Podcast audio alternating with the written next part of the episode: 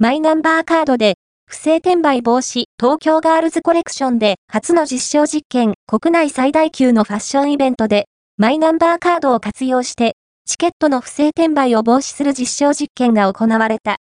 ファッションイベント東京ガールズコレクションで行われた実証実験はチケットを購入する際にマイナンバーカードの情報を登録し入場時にカードで本人確認を行うもの。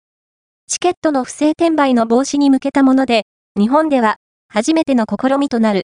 来場者、マイナンバーカードで、本当に自分の顔かを確認するので、転売は減ると思うデジタル庁は、今後、多くのイベントでマイナンバーカードが活用されることを期待したいとしている。